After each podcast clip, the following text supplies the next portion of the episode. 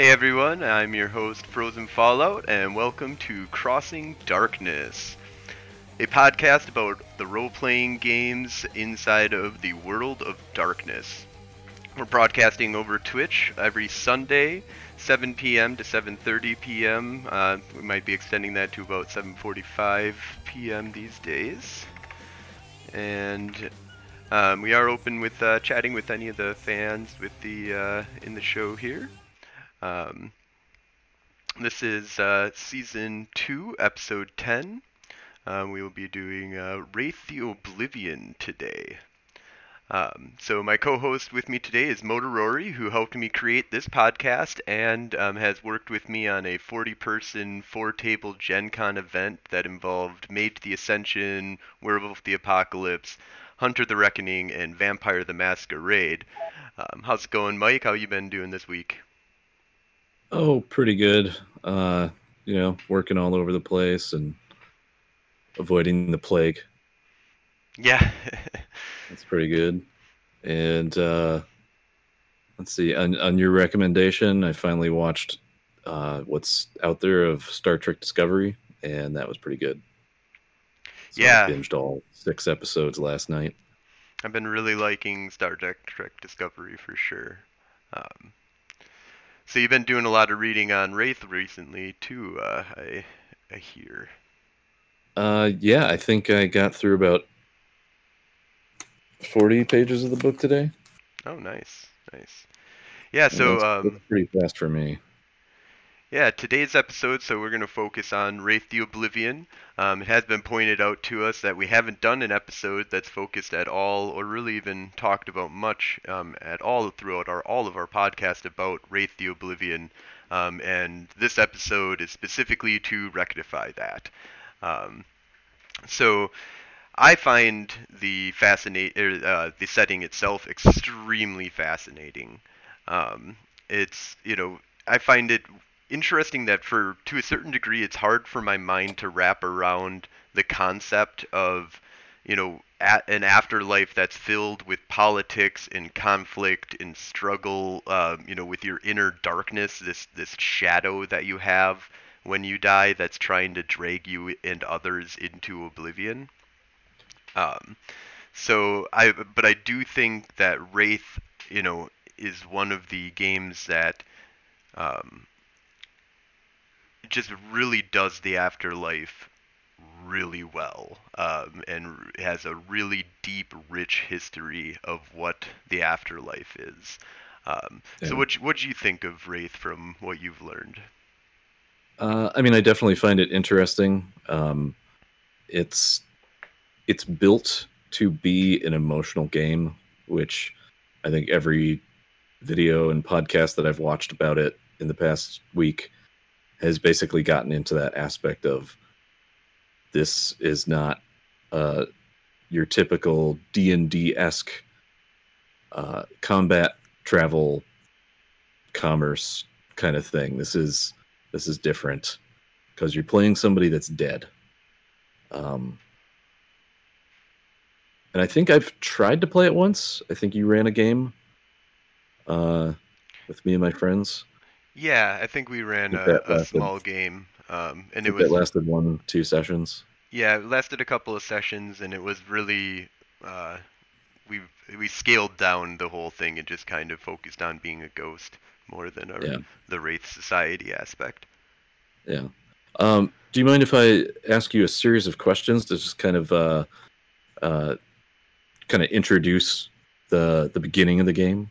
No, go ahead. Okay, so let me see if I can phrase this properly. Um, so everybody in the world of darkness dies eventually. Does everybody become a wraith? Um, so according to um, you know information that I've been reading, the concept is is that not everybody becomes a wraith.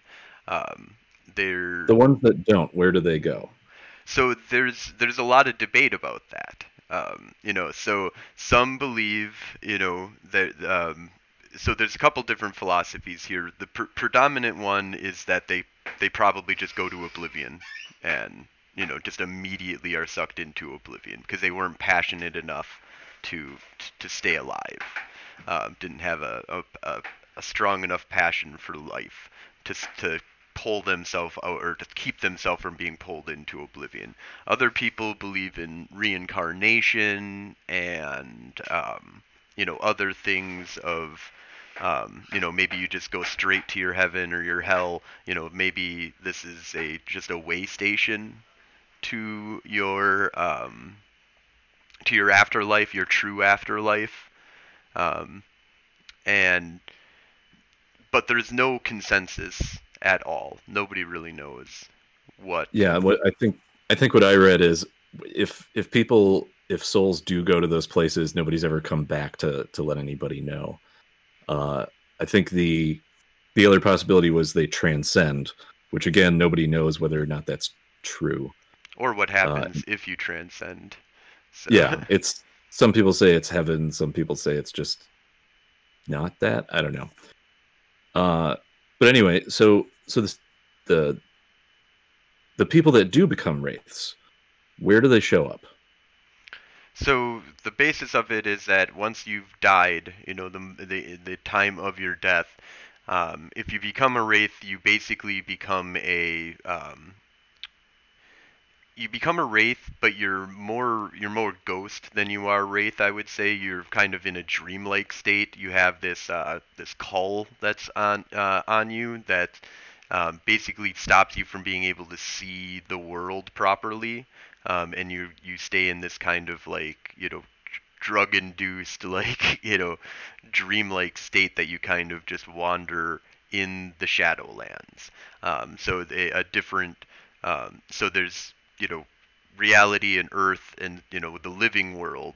And then when you die you go to a, a realm that's you know basically a mirror image of our uni- or our living world. But in in this world everything looks decayed and dying. And when you look at even the living they they look you know extremely elderly or even dead already. Um, I thought I thought that that was only if they were near death that they started looking different. Uh, that could be possible. Yeah. Not hundred percent, but but you do see you have. I mean, well, all wraith have death sight that you kind of are able to see. Um, yeah, yeah. Okay, so so the uh, so you kind of wake up and you've got this. It's like a sack of uh, ectoplasm, and I believe some people are able to get it off themselves, but other people are uh, like found by these reapers, right? Right, and I don't know they. Uh, so first edition, from what I was reading, and I'm more of an under. I have a deep, more deeper understanding of Wraith from a first edition point of view than uh, from later editions, um, because it's kind of the book that I've always had, and I've um, you know haven't picked up a lot of Wraith books throughout my time. Um, but uh, I I I loved the setting, but I didn't need to know more about the rules and stuff because I didn't use it a whole bunch or play it a whole bunch. Um, yeah. But from my understanding, in first edition, is they talk about how um, mainly it's only reapers that will, you know, do this. Like people don't usually like. There's a whole introduction into the society of wraith, basically, that's done by reapers. Now, it not necessarily it's not necessarily that a reaper will find you. Anybody can find you and do this, you know, get rid of this caul for you. Um, but a lot of it is about you know capturing these new souls and turning them into coins truthfully like and other things. Uh yeah. Or making although them think... slaves you know. Yeah. Um although i think we can get to that later because because once you so now you're in what we call the the shadowlands which is the um the dark reflection of what what we would consider our Earth, right? Mm-hmm. And and that's different from the Umbra. Sometimes we call it the Dark Umbra, right? And and that's different from the Spirit Umbra that we're familiar with with uh, Werewolf. Right, the natural um, Umbra. Yeah. So now uh, I I read something in the book that like it's so the Shadowlands are kind of a one to one for the uh, for the Earth. So in theory, in the Shadowlands, I could walk from you know New York all the way to you know somewhere in Europe if I could find the right land bridges theoretically. Um, but there's there's another part of the the underworld called the Tempest. And things do get kind of wonky in the wilderness and stuff. Uh, cities are, I would like to say that cities are more one to one, but even travel between cities is is not necessarily one to one. Yeah, it can it can get kind of uh, wonky based on consensus and uh, understanding and emotion. Yeah, and the the the veil or the uh, um, oh, what the heck is it called? Uh, Uh, shroud. the shroud is weak in the you know in areas that uh, don't have a lot of life. Um, and so you know those are and and the wilderness to to a certain degree. So um, you know large stretches of land between um, these places are are also places where a lot of specters and other stuff will will show up.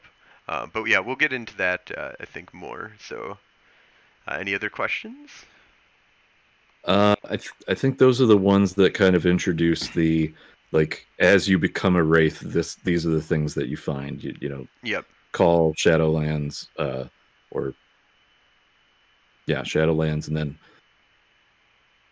So one and thing then kind of this idea of the Tempest is somewhere. Right, and then yeah, underneath that is like a tempest, and that's where the like you know the rest of the deep umbra. You know, if you would just say you know it's similar, very similar to the deep umbra, it has its own realms inside of the this uh, tempest um, called the um, the far shores.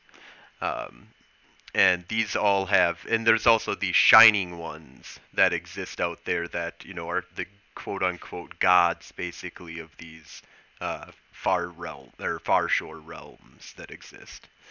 Um, there's a whole thing dealing with that. Um, but yeah the main thing is yeah you you become you know you become a wraith you kind of hang out in this dreamlike state for a while a few days maybe a few weeks and then you you know you get found by another wraith and they either turn you into a coin and if you're going to play a character you probably didn't have that happen to you. You probably got introduced into actual society. Um, and there's there's a whole society of wraith that you know there's necropolises there's jobs that are going on and there's a whole fight that's happening with these um, a, a constant war that is happening between oblivion and the wraith and it's all throughout history that is the center focus regardless of everything else that's going on. All wraith agree that we're fighting the specters.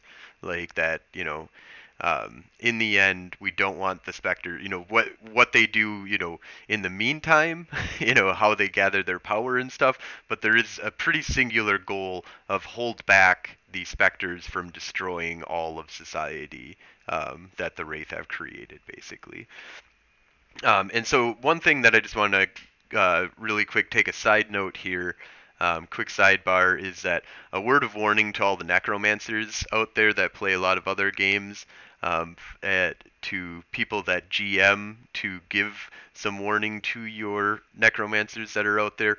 Wraith are there's not a whole ton of, of wraith. There is a lot of wraith, but each wraith is is pretty freaking important, um, and it's really hard to just you know a lot of people are like, okay, I can just if somebody died, I can get a hold of their their uh, wraith using necromancy because almost everything in the world of darkness, when it deals with talking to ghosts and stuff, is talking to wraith and and um, you know enslaving wraith and all this kind of aspects. But a lot of these games don't delve into that. There's a whole society of wraith that exist, and usually one wraith. There are loners for sure that exist out there, um, just like every society.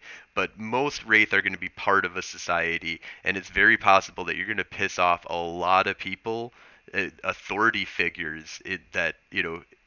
Even if they're a lowly wraith, if you go and enslave a lowly wraith, their boss, you know, they're the person that you know is uh, in charge of them in any way, shape, or form is probably going to want to come looking for him, and is going to want to mess with the human that's you know the neck because there's a whole rule of don't mess with the shat uh, the the skin lands but that doesn't count if you're a necromancer that's fucking with the shadowlands like they will put all of their might and wraith have crazy ass powers you don't want to fuck with Wraith if you don't know what you're dealing with. Uh, you got the true name of, of, a Wraith and you're a Necromancer, you're probably in a pretty good spot. But do you have the true ra- true name of all of his friends that he has made and all of the connections that he's made inside of the Wraith world? So. Yeah. Now, are are you mostly talking about the the Giovanni? There's the Giovanni, but there's also uh, nec- or necromancy that happens in Mage, and um, there is a little bit of necromancy I think that happens inside of uh, uh, Werewolf, but not much. Um, I think the Silent Striders yeah. are the only ones that really deal with uh, necromantic kind of stuff, and it's it's not like necromancy in the same kind of sense as what the Giovanni or even the Euthanatos do or anything like that. I'm trying to remember what's uh, what's the Western Hemisphere tribe that is associated with um, South America? Is that Uktena? Um, I think it's Uktena. I'm not sure. It's been a while. Um, I'm pretty sure it's Uktena, but and I and I seem to remember that they have a connection to the Dark Umbra. I think you're right. Um, but yeah. in any case, there's a lot of the, all the other games kind of touch on using Wraith to a certain degree, and usually it's as tools. Um, you know, like the Giovanni specifically, as you pointed out, are really bad about it. They just are like, oh, I'm a Giovanni. I will get a hold of any, you know, anybody that's died. All of them have Wraith, and I can, I can just subvert any one of them to my will, and I have no repercussions from the Wraith Society. In fact, there is no Wraith Society. What are you talking about? like, and uh, and so you know, almost all of that is not true. You know, there is a wraith society. There are not. Uh, not everybody is a wraith, and some of the wraith that you're going to be summoning to take control of might be extremely powerful. like, might be more powerful than you. Um, even if they've only been in the Wraithlands for a certain amount of time, because you know, you know, adventure, crazy shit happens sometimes, and that uh, that might be an interesting uh, plot to dis- uh, to explore in our possible upcoming Wraith game. Yes, um, definitely something that I want to deal with is that you're going to be dealing with some necromancers at some point that are going to be messing with you and. I I look forward to uh, destroying them. Yes. Um, so I think moving forward, though, let's just really quickly um, kind of run through the lexicon here because we've been using a yeah. lot of different words here, and I just want to make sure that everybody is kind of, um, you know, has a little segment here to kind of get caught up on what all these different words can kind of mean. Um, so there's Arcanum, which I don't think we've really used, um, but Arcanum are, are, the powers of Wraith, um, and they're you know, they do have specific powers that they can do, but they also kind of leave it open ended for you to kind of make up your own powers based off of the powers that they provide to you. Um, but for the most part, they have listed powers that it's kind of easy for you to go, okay, this is what my wraith is capable of doing. Um, yeah, and level. they're they're roughly equivalent to the um, the vampire disciplines, right? Yeah, I would say very similar to uh, vampire disciplines with a little bit of mix of having everything is more like a level 6 and higher in the sense that you can you can kind of make up your own stuff with level 1 1 through 5 you can also just make stuff up but you have to buy it you know it so it's it's it's very much like disciplines uh, yeah, I was I was gonna say it might be like spheres from Mage, but uh, it's not because they've got like specific powers for each dot. Right, and they also, if you want to buy a special power, you have to buy that that dot with experience again.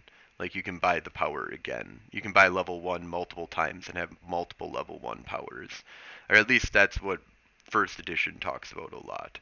Um, is the idea of being able to expand on the uh, the powers to a certain degree. They might have changed it, but I have not read that section yet. So yeah, it's fine. Um, but in any case, it's very much disciplines, um, or they have specific powers at every level that, and it tells you exactly how to do that power, which is kind of nice. So comparatively to mage. Um, there's byways, which we haven't talked about, but these are paths that are through the Tempest that take you to different realms. Um, and the, so there's the um, let's just touch real quick here on the Tempest, um, since it's brought up here. The Tempest is basically an um, an eternal raging storm um, of the underworld that's kind of underneath the Shadowlands. Um, you kind of think of, can think of it as like a huge storm and a raging sea, and there's these like byway rivers through this ocean that are like ways that are safer um, and easier to kind of get through the tempest.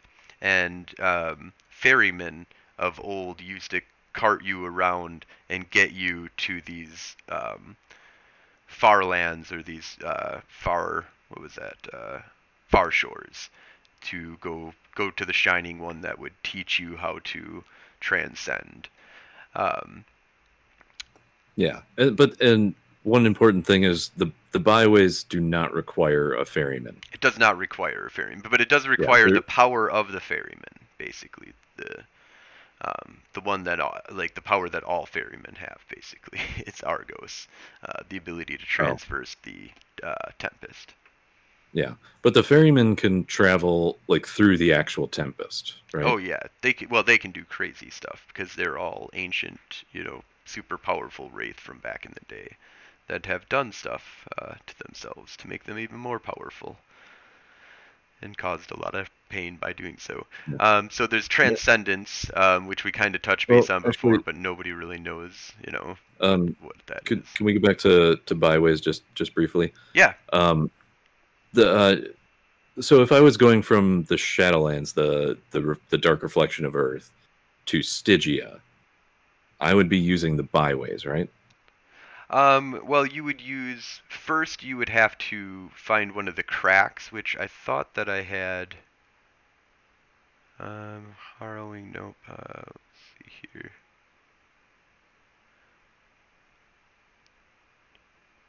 I thought that there there's like cracks inside of the um, Shadowlands. That's it's called something different, but those allow you to get down to the Tempest. And then once you're in the Tempest, you'd use the byways to get from the you know the location that you popped out at from your necropolis or wherever you popped out from and use a byway to get yourself to Stygia or any other um,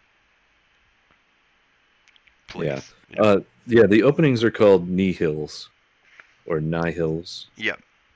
Um, although the section in the book doesn't say that Nihils connect to byways. Not necessarily. So, it, it's not necessarily that it would connect to a byway, but you would want to find a byway, and it's possible that you'd pop out near one. You might not, though. Yeah, I, I, I just sometimes think, or I'm I'm starting to think that there are direct connected byways to uh, like different parts of the Shadowlands. Right. That then connect to different parts of the the Tempest. Correct. Yeah. There's yeah. Basically, it's kind of like an under um, a a road system that was built during the ro- the Roman times, actually, and a little bit after the Roman times. Um, yeah. That uh, was built by a bunch of wraith in order. Not all of them. A lot of them were built by the the ferrymen or just natural um, existence, but there's a bunch of them that were actually built by um, Stygia. Basically, went out and built the Roman road, roads of of uh, the underworld.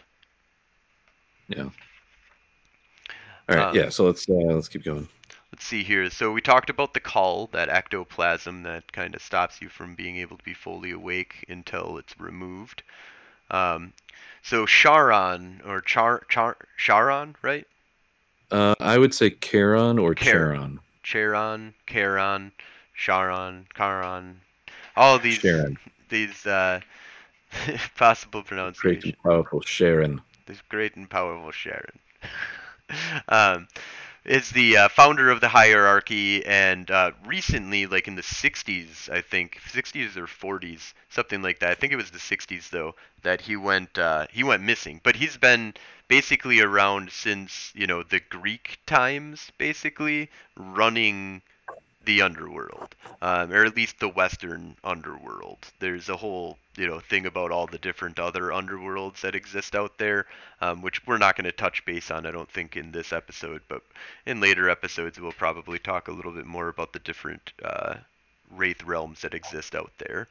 Um, but Yeah. for the most part, we're going to be talking about the Western world, uh, wraith world, um, and so he builds um, Stygia and kind of runs this, you know. And the interesting thing that I find about that is that in most of the other World of Darkness games, the leaders have come and gone and, and fallen since the Greek times. Like, so if you'd go back to any other game and say, okay, we're going to go back to the Greek world and take a look at who's been running this stuff, and then we're going to move to 1990 uh, or 1960s, you know, 1960 exactly. I, you know, I'm pretty sure that he's still alive at that point. Any other thing is said like, oh, our guys have died off or have fallen asleep or you know no longer involved in the major politics of what's going on. Um, even uh, Porthos um, and you know the the mages that are around, even Tremere, all those people are are not from you know not as old as Sharon, even close to as old as he is. Like he's thousands of years older than they are already. I believe. I think he's like a first. I think he's a BC character. I'm pretty sure. Yeah. Uh, in uh, in my lexicon in the revised edition or edition two, I don't remember. Uh, it says he's been missing since 1945. 1945. Okay. Yeah. So yeah, it he he's right after theoretically the first ferryman, right? Um, I don't know if he's the first ferryman, but he's definitely like considered the most powerful ferryman. Um, and he's also the only ferryman that didn't do something to himself to make him more powerful, and that kind of gets uh, there's a whole meta plot regarding that, um, and we might go into that in later episodes. But if you're uh, just for a touch base on Wraith here, I don't want to give you any spoilers on some of the crazy stuff that goes on with the ferryman and, and Charon and why he's missing and what the heck is going. Like they they explain it, and it's a really well done story. Um, but that I just find it really interesting that there's one main leader throughout almost all of history regarding Wraith. You know, all the history that really matters is all about one super leader. You know, up until the 1940s. Um, so let's see here. Um, I don't think uh, the the next big one I think we should talk about is fetters. Really, um, the things that tie Yeah. people to the living world. Um, so you know, we kind of touched base on it, but um, you know, most wraith are very passionate or have a, a strong passion that ties them to the world, and that kind of fuels their powers um, to a certain degree. But fetters are what really allow you to kind of hang out in the Shadowlands and not get stuck inside of the Tempest. If you if you lose your fetters, you can't go to the Shadowlands anymore. There, I think you might have to have ex, like high level powers in order to get back to the Shadowlands. You're basically stuck in the far Mm-hmm. The shores Tempest. and the Tempest. Um, Okay. but uh, Uh, yeah. So fetters are one of the the actual mechanical parts of this game, right? mhm. And it is also uh, a mechanic that a lot of people should be able to quickly and easily be able to kind of latch onto if they know any ghost lore, um, you know, type stuff. There's usually like their body. Almost every, uh, uh, most lore regarding ghosts is like you know their body is what's tying them to the the earth. If you burn it or destroy it, you can or find the hidden body that's you know been locked up in the wall. Um, you can bring the ghost to rest if it. Uh, you know, there's different, you know, supernatural kind of does that, and other ghost lore There's- stuff that I've seen out there. There- There's an old uh, issue of Constantine that I found that was uh, that was about that. His his father uh, wouldn't rest.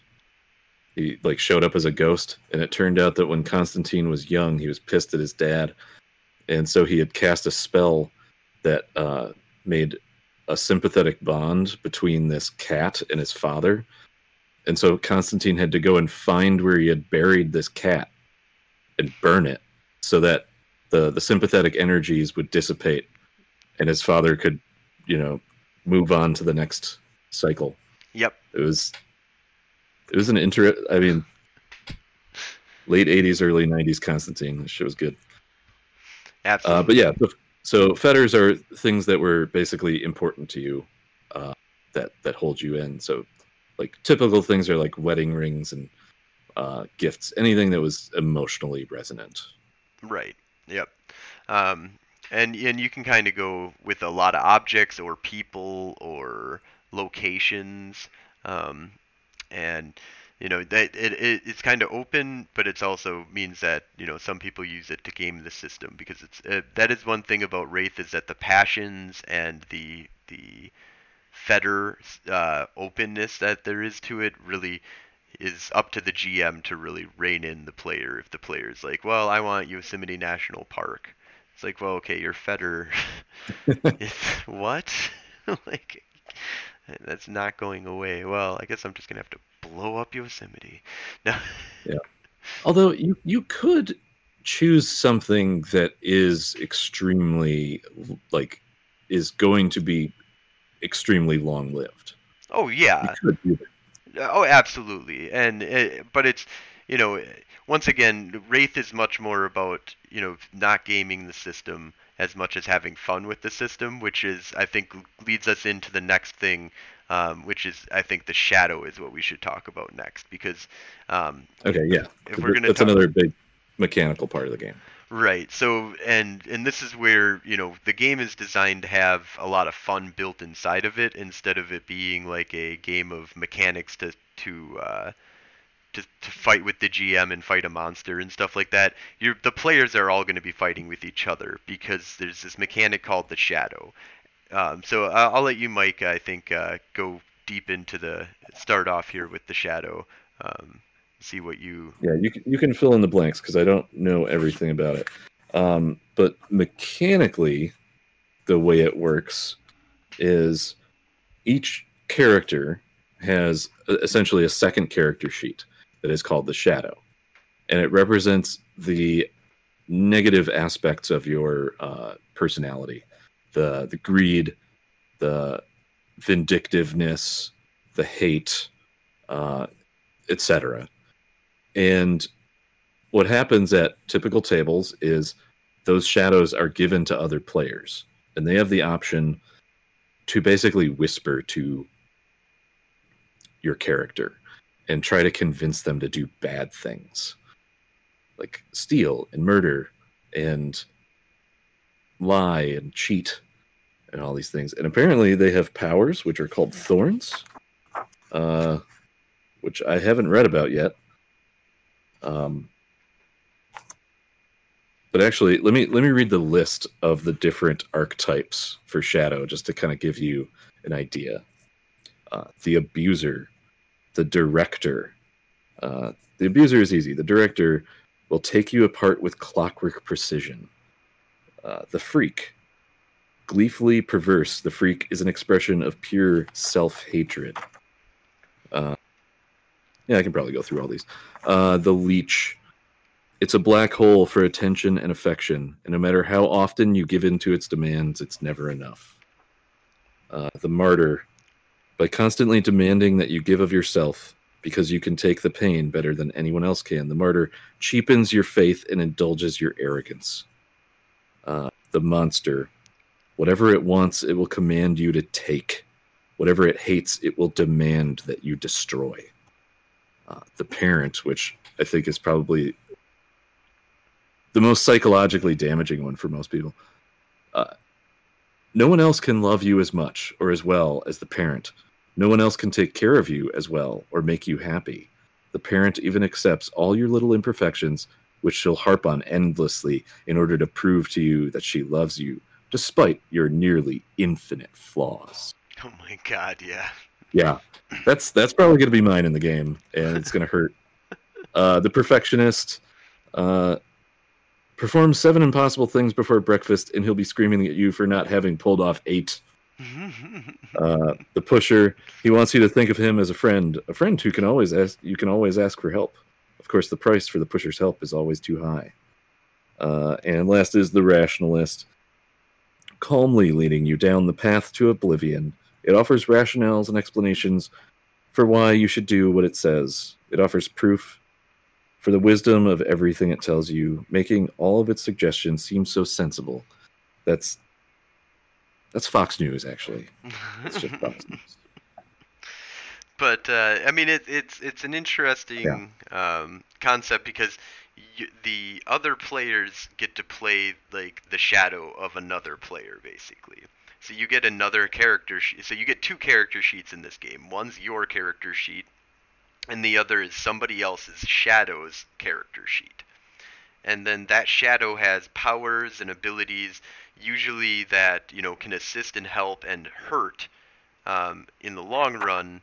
Uh, you know, it's, it's, some of them are to assist the wraith, and then it helps the it gains angst for the um, shadow to try and use it on other things that can hurt the wraith. But it's all about basically you're playing the part of the psyche of the player uh, or of the character for another player and you're going to whisper in their ear and you're going to talk to them about you know and tell them to do stuff and make deals with them and try and convince them to do bad stuff. Or you know some of the really bad powers are like you get to take you know when the when they fall asleep you're in control. Like there is one of those um, powers oh, yeah. inside of it. Like it's there's some crazy powers out there for you to be able to do some nasty things to people. And there's a lot yeah. of stuff about making deals.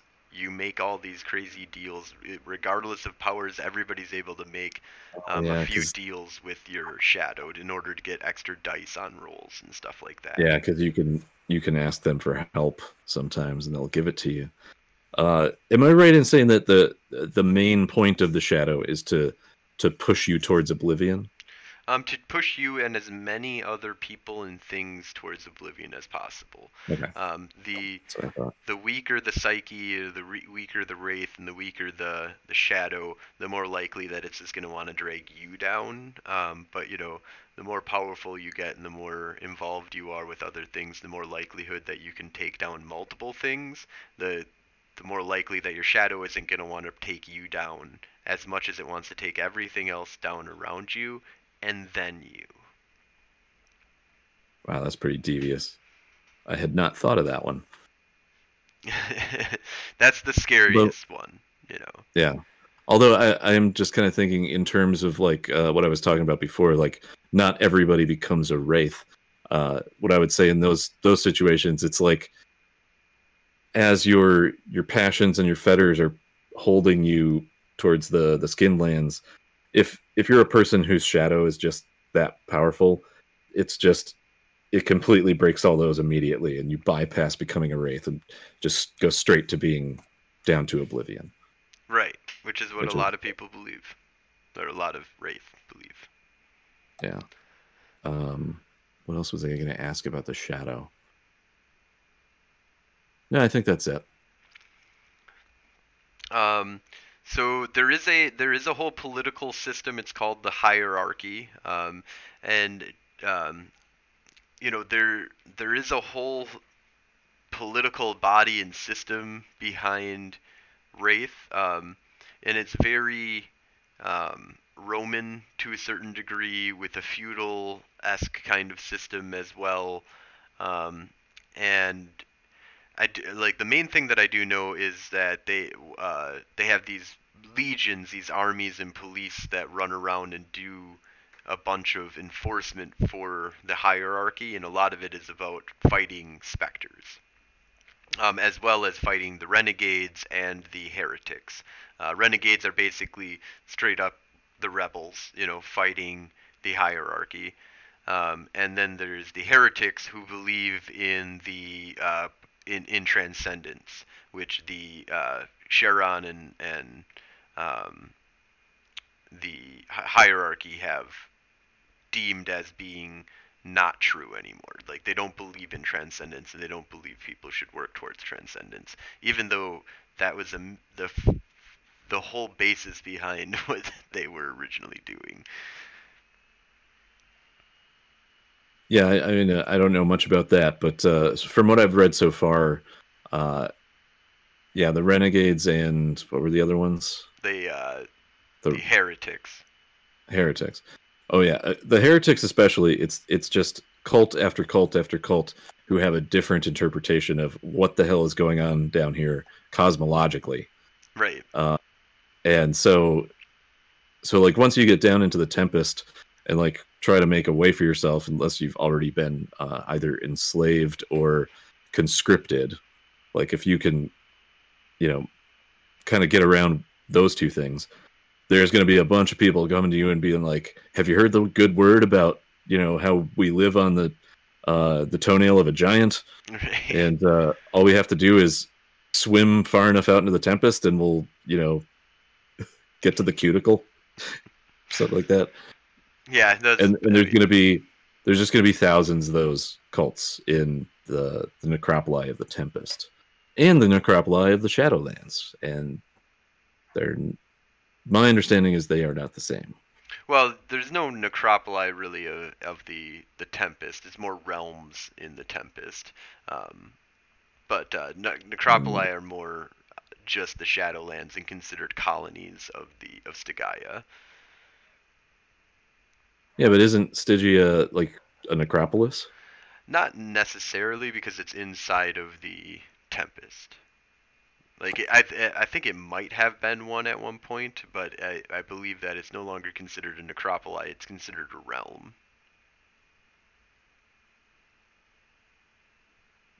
I could be uh, I could be wrong on that, but oh you're right all right most necropoli can be considered colonies of stygia and yeah, are part and parcel of the hierarchy. Centered on a citadel and divvied up into domains, hierarchy necropoli are relatively stable places for the dead to dwell. And that is, yes, in the Shadowlands. Yep.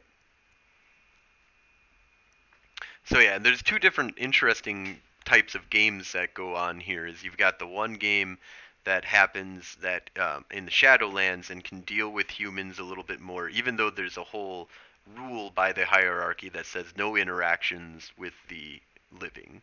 Um, but in order to get all of your passions and stuff, there's only two ways of getting passions from what I've been reading. The um, and my understanding is that one is to get them from the living, and the living exhibiting that passion is what will make you get pathos from that.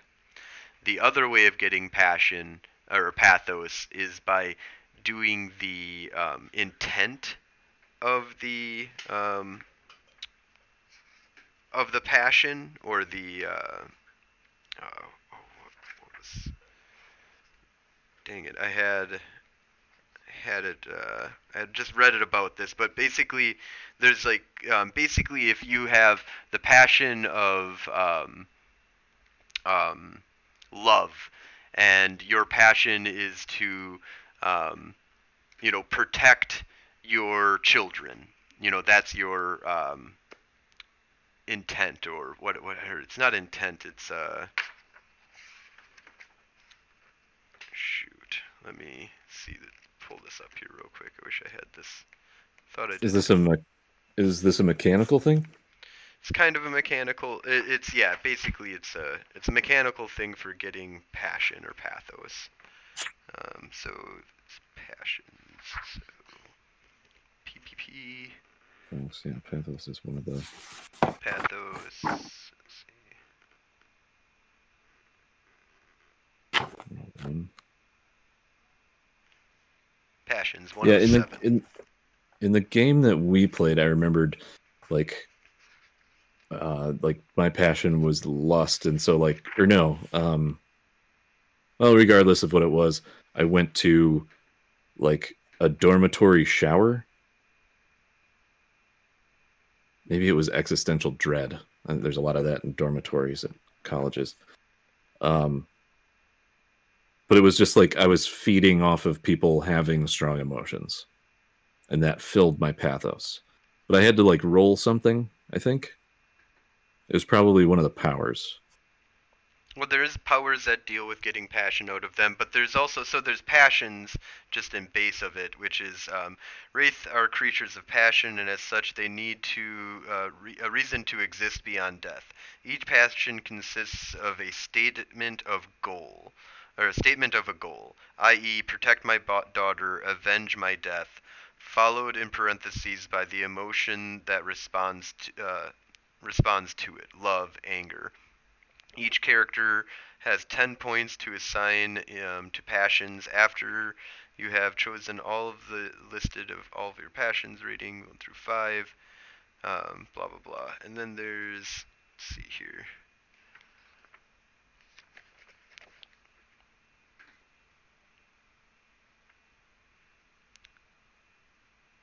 One thirty-six. Let's take a look at that. Yeah, I don't know where in this book it's going to talk about how to gain them back. Here we go. Um.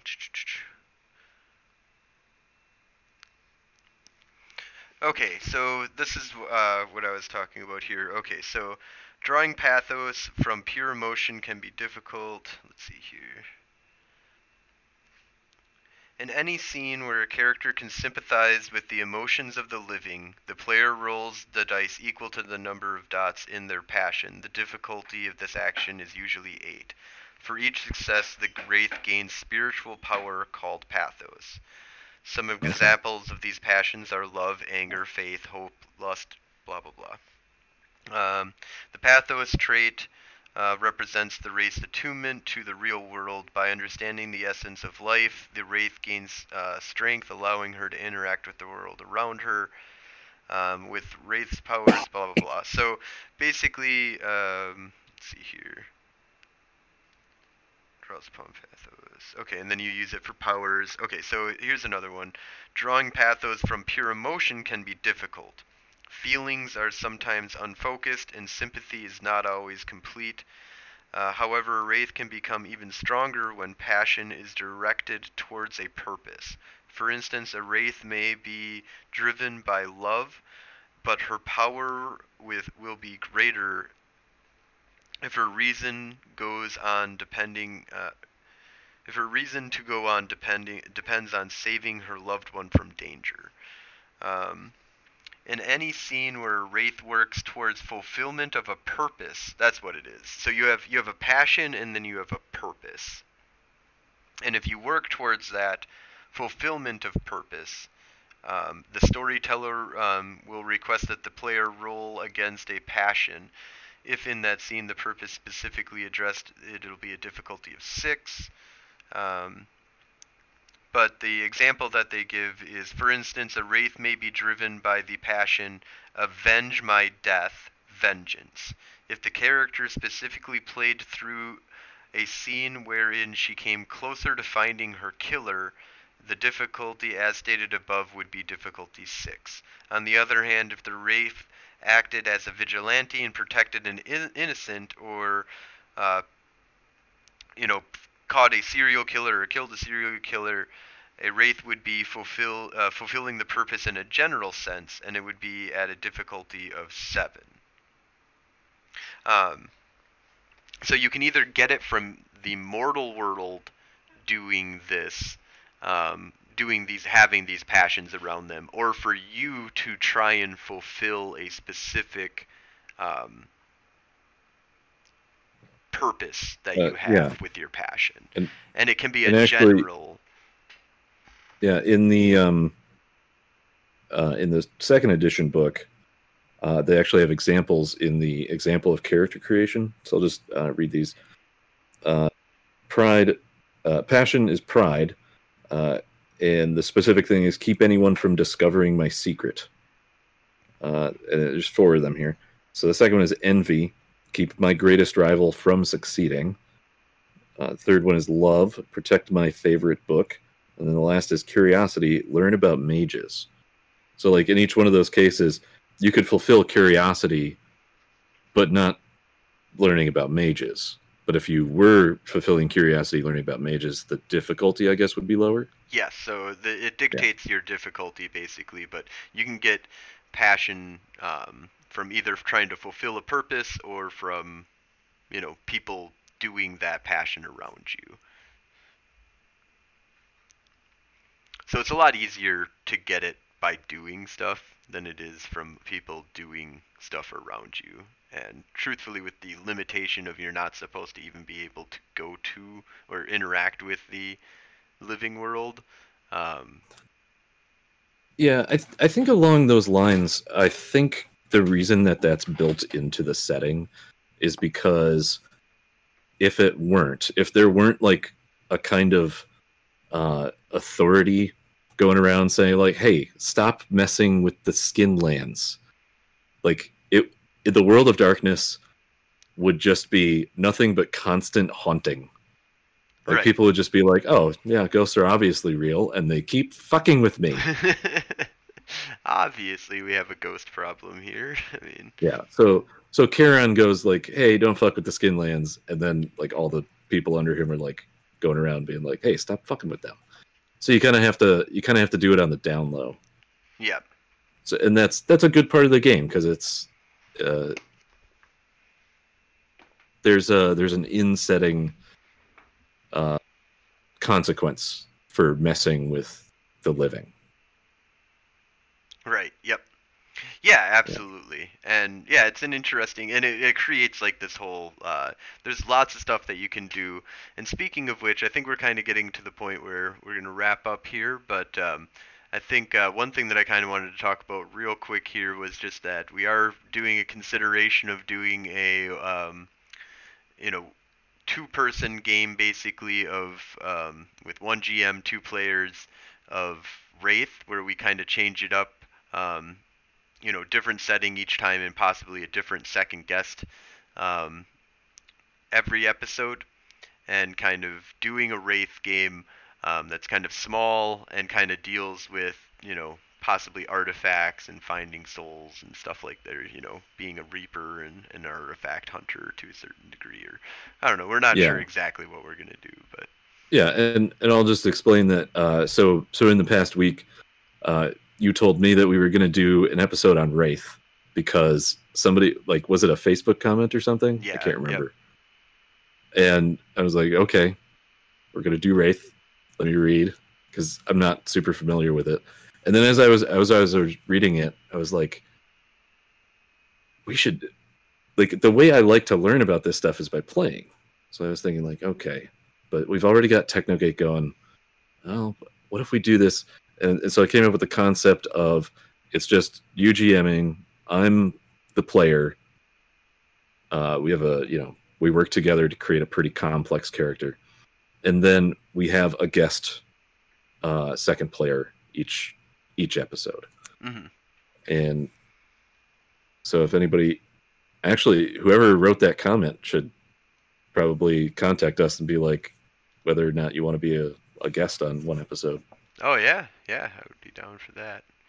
Yeah, we're kind of gonna kind of open it up. I think we're gonna start with a few episodes where maybe even do like a, you know, a singular episode on the main character in the beginning, and then maybe get a few friends involved. But the idea is probably going to be to open it up to you know the general public and be like, hey, you want to come on to uh, Twitch, you know, Wraith episode for one, uh, one run, Yeah. and Who who wants to be a guest star on a two player Wraith game once every two weeks to a month? Right. So yeah, um, so I think with that though, uh, we're getting to the point where we should wrap up on here. Um, Yeah. Anything that you want to say before we jump off? Uh I'm just trying to look through the the lexicon here and see if there's any like big one that we missed. I do find it interesting in first edition Wraith that they point out specifically the Nefandi.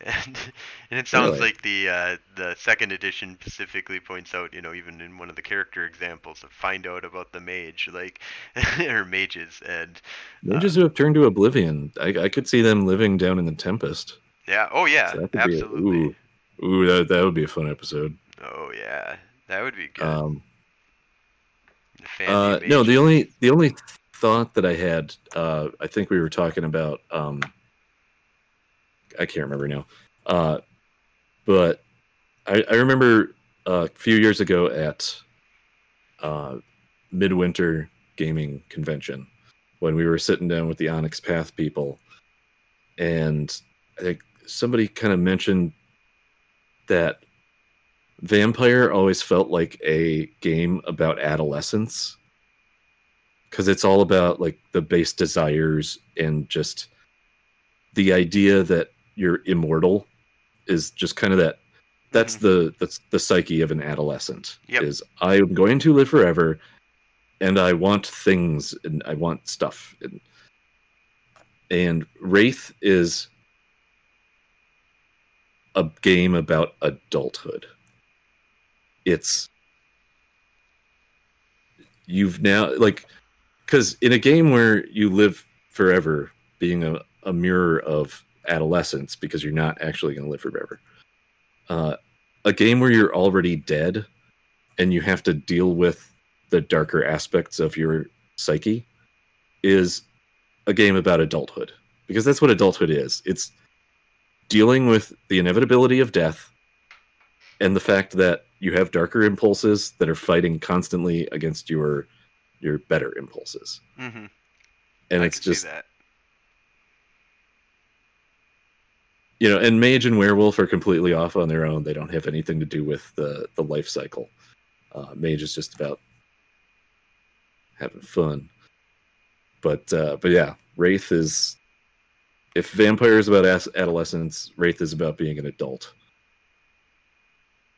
Yeah, So, absolutely. I just I just wanted to get that idea out there in case anybody wants to make a comment about it in Nice. the future. Yeah, absolutely. Cool. Well, I think we'll go ahead and wrap this on up here then. And uh, thank you all for listening and or watching. And uh, we will be back again next Sunday at uh, 7 p.m. on Twitch and uh, get this uh, posted on up on our podcast website immediately. All right. Have a good one. Thank you all for watching. Bye everybody.